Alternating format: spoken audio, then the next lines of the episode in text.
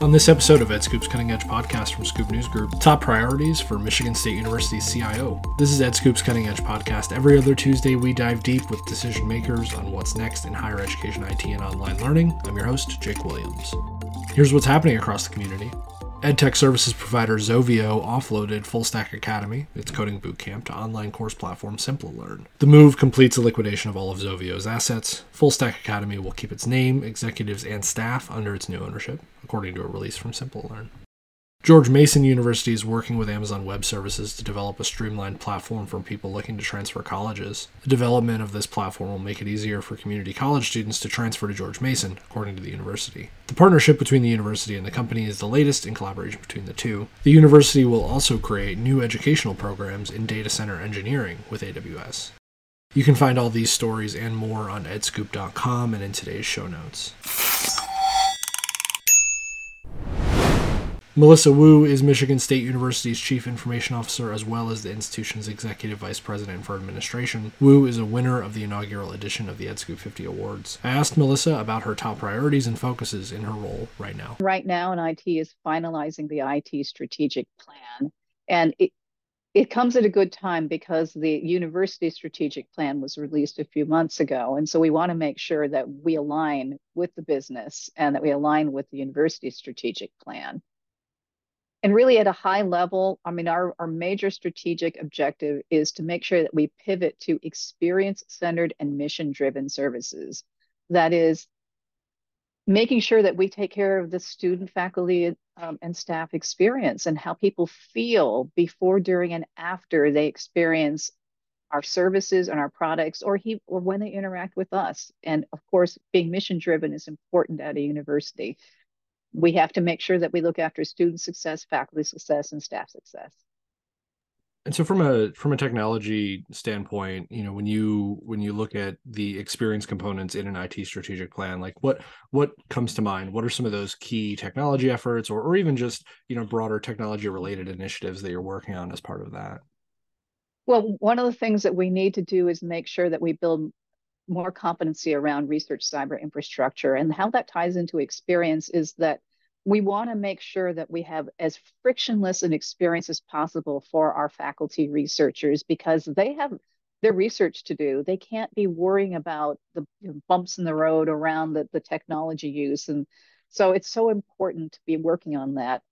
Similarly, getting back to the point of being mission driven is that we want to have a you know a frictionless experience for our, our faculty and students in the educational area as well and so we're really developing a strong partnership with academic affairs and, and the deans and our faculty to make sure that they have the tools that they need and finally although we have a number of things on the strategic plan something else that's incredibly important is identity and access management and my stump speech, or I would say my elevator speech on what IAM actually is, is getting the right people at the right time, access to the right things in the right way.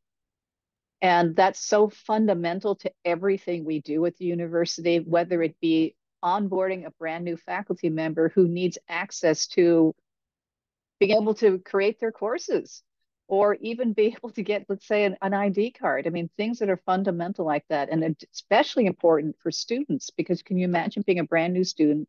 Let's say you're you're a fresh person, you know, a first year student, and you're wandering around this giant university, whether it be you know virtual or physically. And we want that experience to be as frictionless as possible. I mean, it'll there will always be bumps. Don't get me wrong, because we are so huge but let's just try to make sure we smooth out as many of those bumps as possible so people have a great experience coming here so let's dive into those a little bit and and so let's talk about the the cyber research piece a, a bit i mean this is something that i think um, is is certainly semi unique to a higher ed CIO. And so there's some different priorities and, and, and projects that you have going on there. So talk about that a little bit and, and tell us a little bit more about uh, what those efforts are like. Well, we recently just closed out the NSF funded project to create the what's known as the Michigan State University Research Network, which in some parts of campus and for certain researchers actually increases their network bandwidth by up to 20 times what they had before. So if you can imagine, if you have a lot of data, you, you either have to transfer out or bring in in order to analyze, that really cuts down on the amount of time to do so. And therefore you can iterate through your different research activities much faster and hopefully get to your results faster. So that's really exciting right now. I mean, it, it is limited to certain buildings and areas on campus, but it is expandable. So we're we're really really excited about that. It actually also connects us back to a with a larger pipe to Internet2, which is very important for researchers as they collaborate with other researchers in the United States and around the world. So we're excited about that. We're also partnering with our the, the vice president for research and innovations area because they run the major high performance compute cluster. And we want to make sure that we're not just rolling out technology because the, just rolling out technology is not very useful if people don't know how to use it and in order to reach their goals. So what we're really working on is this research facilitation layer where researchers on campus can simply submit a form online asking for a consultation and someone will respond and work with that researcher to, you know in many ways sometimes it's a concierge to make sure they're connected to the resources we already have that they may not know about and in some cases gathering information about anything that we don't already have in order to aggregate it and then start advocating for the resources to stand up services that they need that's super interesting uh, i i I love the you talk about frictionless, but it's also sounds like responsiveness is a big part of that too, and it's it's being able to to scale up and meet the needs of of folks as as they come up. Definitely, definitely. I mean, and research is. I mean, it's there's so many different types of lines of research, and so so many disparate needs. It's in many ways it's a very challenging area to support, but that's actually what makes it fun if mm-hmm. that makes any sense because in many cases i think it professionals have to start creating new services or new lines of services in order to meet some of the needs of our researchers yeah and those those needs are certainly ever changing and you know uh, other needs that are ever changing would be you you talked about supporting faculty and and sort of the ed, educational technology piece uh, in there i mean what th- there's so much happening in ed tech and there's so much happening um, in the classroom when it comes to technology especially post pandemic so what are or not post pandemic but you, you know at this stage in the pandemic is the there you I think go. the phrasing uh, uh, tell me a little bit about that and, and some of the efforts that you have underway there. I, am sure that uh, it's it's a it's sort of an ever developing challenge uh, and opportunity for you. It definitely is, and you know, as we are in this part of the pandemic, one of the things that we realize is how much there needs to be a flexibility, and it's not just flexibility for our students who, in many cases, are no longer what we consider to be the traditional 18 to 22 year old, you know, um, cohort, we're looking at students who may be taking care of children, taking care of aged parents who really need more flexibility in their time. And similarly for our faculty who are teaching, we also need to provide them flexibility. But at the same time, we are very much an on-premise university. Students come here for the, the actual experience of meeting their friends in person, going out, you know, having fun on campus. So some of the things we've been doing is we've been working on what are known as high flex classrooms. That is that a faculty member could actually give a class in person at the same time that they're you know live streaming online with interactivity with students who are online and record as well so that it can be watched later and be um, used in a totally different way so it's asynchronous so it's really kind of fascinating is that it can support two synchronous modalities, in person and online, as well as an asynchronous modality. Now, you know, we're just in pilot phase at this point, just building those. So that's exciting. And there's clearly more need and more desire for there to be some level of fully online instruction, just in order to provide that flexibility. And so we're also working with our academic colleagues to try to put in place, you know, a good structure and some some good standards around what good pedagogy looks like in a fully online environment. Yeah, it's like the the experience of of teaching and learning. You know, uh, it's been something that EDUCAUSE has been focusing on for years, obviously, but but it's something that's being more and more integrated into the CIO experience as well because of all of the technology that has to touch it.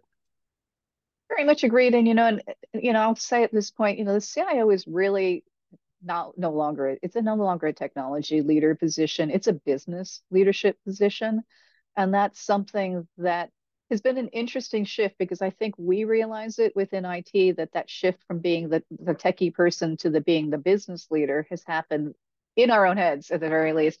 I think it's been a little more challenging for the business to understand just how useful it is to have the IT leader at the business table and be treated as a part of the business and a good strategic partner. And that's you know something we all talk about at this point. And as you're, you're pointing out, technology is behind everything.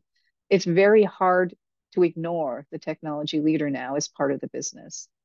I, I, want to talk about IAM in a second, but I do you, you talk about the sort of that changing role of the CIO, and, and you you are not just the CIO at, at Michigan State, so uh, you have a larger enterprise that that you oversee. Um, that I, am sure is is hard, right? any any any additional leadership and management adds complexity and makes things difficult. But um, has it made it easier for you to get things done with IT and to align resources and to align staff and people to, you know, toward a common goal to make something happen? Uh, you know, it's a great question. What I found is that some of the traditional, what I would call friction points, getting back to that theme of, of friction and being frictionless, between certain areas, such as between IT and facilities or IT and HR. I mean, those are uh, interestingly have always been common points of, of friction it, anywhere, not just here, by the way. I think it's made it somewhat easier to point out that all of these are enterprise support services, and actually, they're all have the same issues in common. And so I think bringing that commonality to, to the forefront has helped with the dialogue and the, the ability to partner between those areas so that, yes, it has made things a bit easier between all the areas. Tell me a little bit about some of the things you have going on uh, in identity access management and, and sort of what is, how does that all factor into that strategic plan and the strategy going forward? And you bring up a good point. So, identity and access management is one of the few, very few areas where I will actually admit that higher ed is different from other industries. And most of the time, we're pretty much the same across industries. Getting to your point, how often can a person hold multiple conflicting roles in any other industry? So we could have a student who is also an employee who in one role cannot have access to the data that they have access to in the other role. How often do do industries allow people to keep their email addresses after they have separated from the organization? We do on a routine basis for Emeriti. So it's it's a fascinating identity and access management problem.